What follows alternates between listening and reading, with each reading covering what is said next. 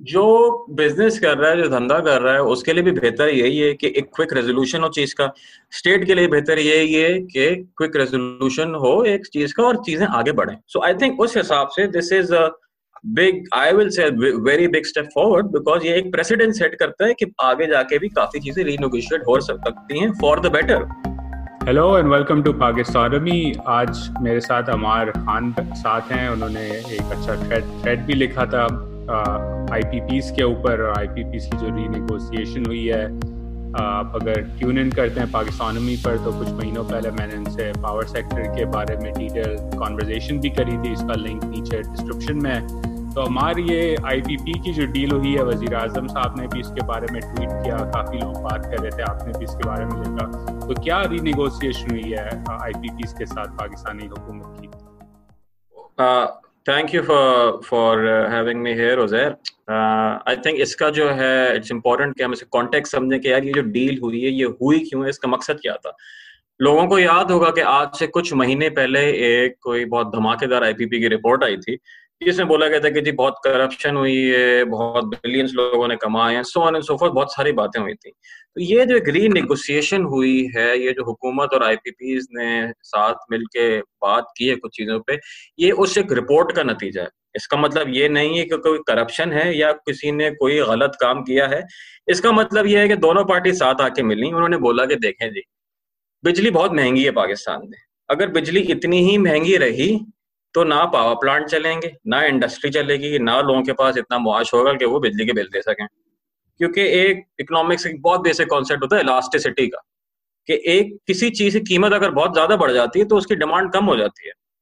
तो अगर आपको अपनी इंडस्ट्रियल एक्टिविटी मुआश चलाना है अगर आप चाहते हैं कि इकोनॉमी आपकी मीशत ग्रो करे मीशत आगे बढ़े तो उसके लिए ज़रूरी है कि जो बिजली की जो कीमत है वो एक मुनासिब होनी चाहिए बजाय इसके पाकिस्तान जैसे पाकिस्तान जैसे मुल्क में पाकिस्तान तो जैसे और भी के चोरी करना लोग शुरू कर जाएँगे ये भी होता है कि बिजली महँगी आप कर दें तो चोरी होगी।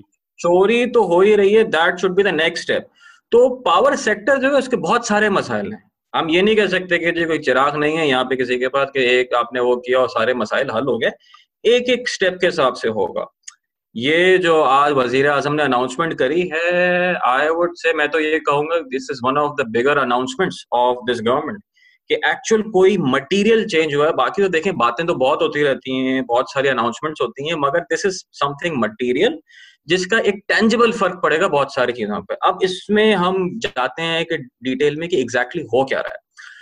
जब पॉडकास्ट हमने करी थी, उसमें हमने ये डिस्कशन करा था कि एक टैरिफ होता है। बिजली की कीमत है, बिजली की कीमत के चार या पाँच कंपोनेंट होते हैं। एक चीज़ होती है कि जो फ्यूल है लेट लेट से कि अगर कोयले से बिजली बन रही है तो कोयले की एक कॉस्ट होगी। वो उसका कॉम्पोनेंट होगा। इसके अलावा जो प्लांट है, उसकी एक मेंटेनेंस होगी, उसको रनिंग के का खर्चा होगा, वो एक कॉस्ट होगा। फिर जो प्लांट अब ये हो गई आपकी वेरिएबल कॉस्ट यानी कि बिजली जब बनेगी तो ये कॉस्ट इनकर होगी। फिर एक और कॉस्ट होती है, उसको कहते हैं कैपेसिटी कॉस्ट यानी कि फिक्स कॉस्ट अगर बिजली नहीं भी बनेगी, वो कॉस्ट तो एक इनकर हो गई। वो कॉस्ट कौन सी है? एक कॉस्ट होती है प्रिंस डेट रीपेमेंट यानी कि आपने जो लोन लिया है, जो उधार लिया है, कोई पावर प्लांट लगाने के लिए, उसको आपको रीपे करना है बैंक को।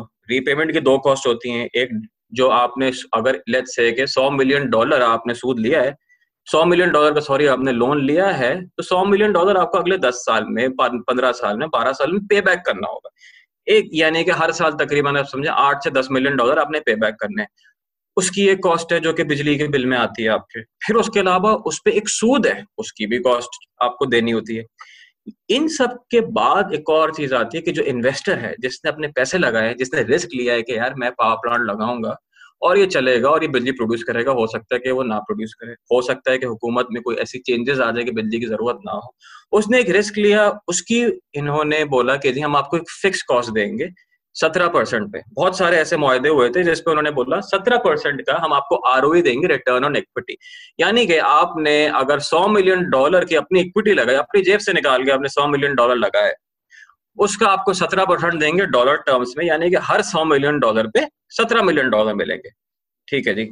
उस वक्त ये जी बात सालाना। उस वक्त ये बात हुई कि जी ये तो बहुत महँगी चीज़ है। सत्रह परसेंट क्यों? बारह परसेंट क्यों नहीं? दस परसेंट क्यों नहीं? छह परसेंट क्यों नहीं? हर कोई आता है अपने हिसाब से एक परसेंटेज देता है।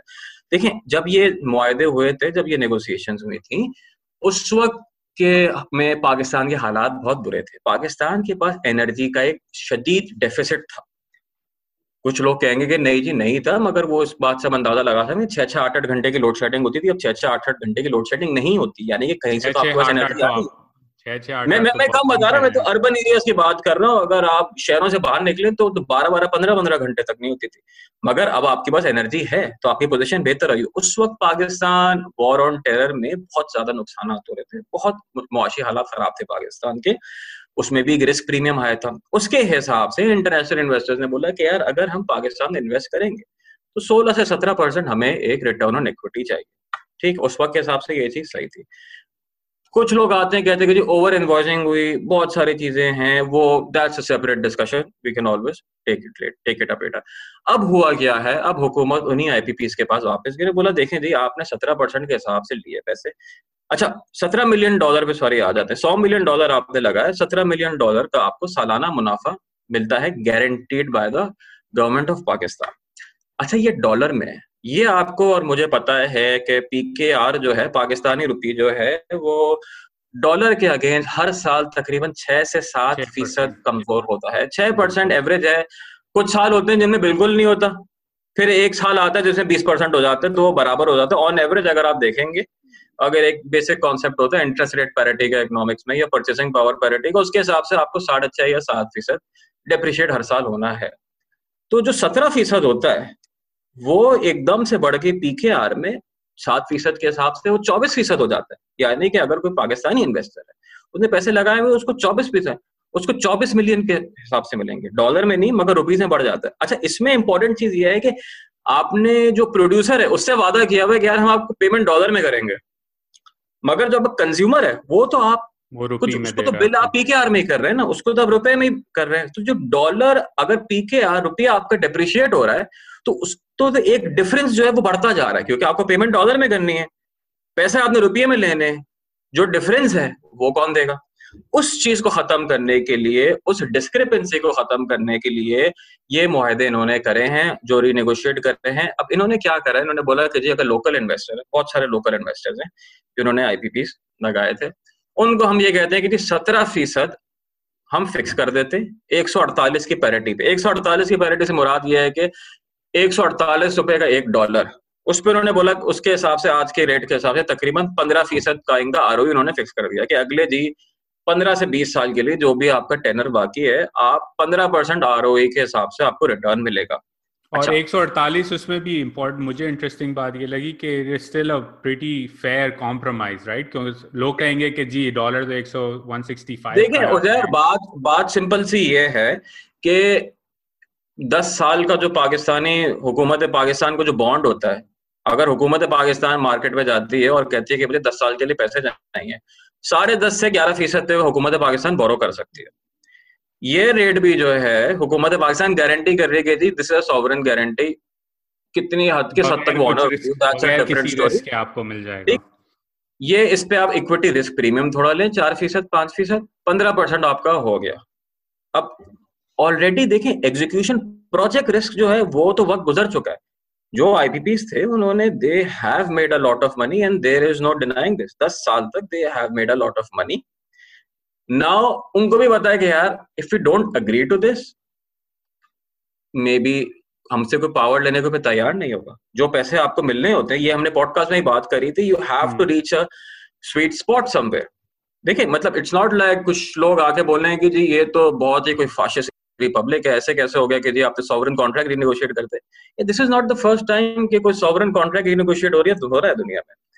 These things happen these things are dynamic and अगर हुकूमत अगर मुआशी तरक्की के लिए ये चीज़ ज़रूरी है देन सो बी इट और, और इसमें ऐसा नहीं है कि देखें उधर इसमें ऐसा नहीं है कि इन्वेस्टर को जो है किसी किस्म में कोई नुकसान हो रहा है। ठीक है उसको अभी भी जो रिटर्न मिल रहा है that is much higher than what is being offered in the market so it's it's still a win win for everyone और ऐसे एक फ़ायदा ये भी होगा आई एम श्योर अभी ज़्यादा डिटेल्स आई नहीं कि जितने भी सर्कुलर डेट के इश्यूज़ थे, जो कैश फंसा हुआ था आईपीपी का कंपनीज़ का, वो इनको अब वापस मिल जाएगा। वो चीज़ें जो है रिजॉल्व होना शुरू हो जाएँगी। So again this is a step in the right direction this is what I am going to say here this will not solve everything हर मसला इससे सॉल्व नहीं होगा, मगर ये एक मुस्बत कदम है। ये एक प्रेसिडेंट सेट हो गया कि जी these contracts can be amicably renegotiated Tethyan Copper वाला यहाँ पे हाल नहीं हुआ है कि जी कोर्ट्स हम्म। में चले गए और वो नहीं हुआ if people sit across the table table पे लोग बैठ के चार लोग पाँच लोग बैठ के बात करें तो चीज़ें रिजॉल्व हो सकती हैं।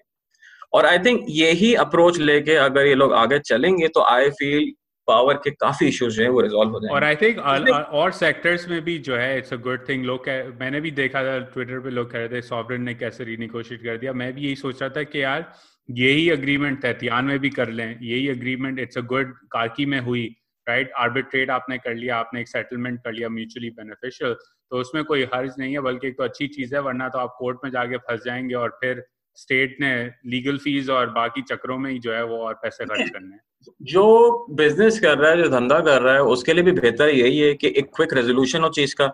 स्टेट के लिए बेहतर यही है कि क्विक रेजोल्यूशन हो एक चीज़ का और चीज़ें आगे बढ़े। सो आई थिंक उस हिसाब से this is a big I will say very big step forward because ये एक प्रेसिडेंट सेट करता है कि आगे जाके भी काफ़ी चीज़ें रीनोगिशिएट हो सकती हैं for the better not for worse next जो स्टेप है which I feel is very critical is renegotiation of ROE, renegotiation of certain terms of CPEC projects. क्योंकि जो अभी हमारी जो कैपेसिटी पेमेंट्स हैं सिग्निफिकेंट जो कैपेसिटी पेमेंट्स हैं वो सीपेक प्रोजेक्ट्स की हैं अब उसमें से किस तरह रिनोगोशिएट होता है कैसे रिनोगोशिएट होता है that totally depend on the government but similar precedents can also be used there as well उसमें देखें, उसमें बहुत सारी चीज़ें आ सकती हैं। उसमें एक चीज़ ये आ सकती है, कहते हैं कि जी we have just started project execution risk हमने लिया। That is fair and they need to be compensated for that how will they be compensated that is up to the government for decide but at least we have a precedence in place के यार something can happen some rate some terms can be renegotiated next step ये. दूसरा step उसके बाद उजैर ये जो मुझे लग रहा है, ये जो कि हमने पावर सेक्टर रिपोर्ट में भी लिखा हुआ था और हमने पॉडकास्ट में भी डिस्कस करा था, वो ये है कि जो जितने भी नए प्रोजेक्ट्स लगे हैं, उनका जो डेट है, उनके जो उन्होंने उधार जो लिया हुआ है, वो दस से तेरह साल का उनका टेनर है, दस से तेरह साल वापस करना है। जिसका मतलब ये है कि वो एक बड़ी, बड़ा अमाउंट जो है पेमेंट जो है, वो आपको पहले दस साल में देनी है। अगर किसी चीज़ का tariff without that loan is six cents वो लोन के साथ मिलकर नाइन सेंट्स हो जाता है। तकरीबन तीस से चालीस फ़ीसद जो टैरिफ का कॉम्पोनेंट है, वो डेट का होता है। इसका फिर तरीका ये है कि जी लोन जो है वो एक्सटेंड हो जाए। बजाय से कि दस साल में मेच्योर है वो साल में मेच्योर हो जाए बीस साल में mature there multiple option these are Chinese loans right तो आपने these are Chinese loan these are loans that are largely given by the by commercial banks in China and backed by the by Sinosure which is the insurance company which insures all these loans so again this is a step इसमें जो है let's say loans भी रिनेगोशिएट हो सकते हैं loans के tenor भी stretch हो सकते हैं प्रोजेक्ट के आर जो है वो भी स्ट्रेच हो सकते हैं और आई uh, थिंक ये मेरी और आपकी इस पे बात पहले भी हो चुकी है कि रिन्यूएबल एनर्जी जो है renewable is getting very cheap ना अभी रिसेंटली नेपरा ने एक विंड का टैरिफ अप्रूव करा है तीन सेंट पे। तीन cent is one three cent is one of the lowest tariff ever approved in the country तो आई थिंक रिन्यूएबल पे अभी रिसेंटली रिन्यूएबल पॉलिसी भी आई है। So there is a lot of focus on renewable as well let's see which direction we go into to be to be fair आखिरी आखिरी सवाल इस बारे में जो आम अगर जो सारिफ है या सिटीजन है जो पावर बिल पे करता है उसके ऊपर क्या फ़र्क पड़ेगा इस डिसीज़न का? उसके ऊपर देखें अभी इस पे कोई फ़र्क नहीं पड़ेगा। ठीक है? वेरी वेरी सैडली अभी इस पे कोई फ़र्क नहीं पड़ेगा, क्योंकि असल जो लीकेज है लीकेज है डिस्ट्रीब्यूशन कंपनीज़ के एंड पे। लीकेज है लेस्को के एंड पे, फेस्को के एंड पे, टेस्को, पेस्को, जितने भी एस्को हैं, के इलेक्ट्रिक, इनके एंड पे। आप अगर सौ रुपए की बिजली बेचते हैं तो उसकी रिकवरी अस्सी रुपए होती है। ये जो बीस रुपए का डिफरेंस है, ये बस मल्टीप्लाई होकर बढ़ता रहता है।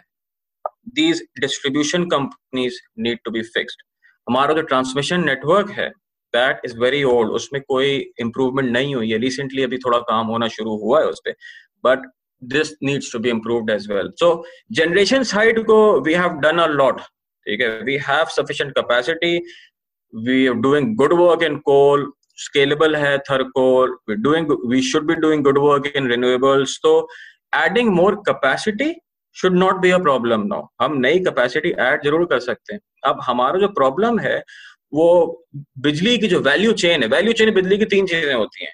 पावर जनरेशन होती है पावर ट्रांसमिशन होती है डिस्ट्रीब्यूशन होती है। जनरेशन को हमने समझने लेट से काबू कर लिया है, उसके साथ हम और उसको ऑप्टिमाइज कर सकते हैं। ट्रांसमिशन है कि पावर प्लांट से लेके उस शहर तक या उस ज़िले तक बिजली किस तरह जा रही है, जो बड़ी ट्रांसमिशन नेटवर्क होता है।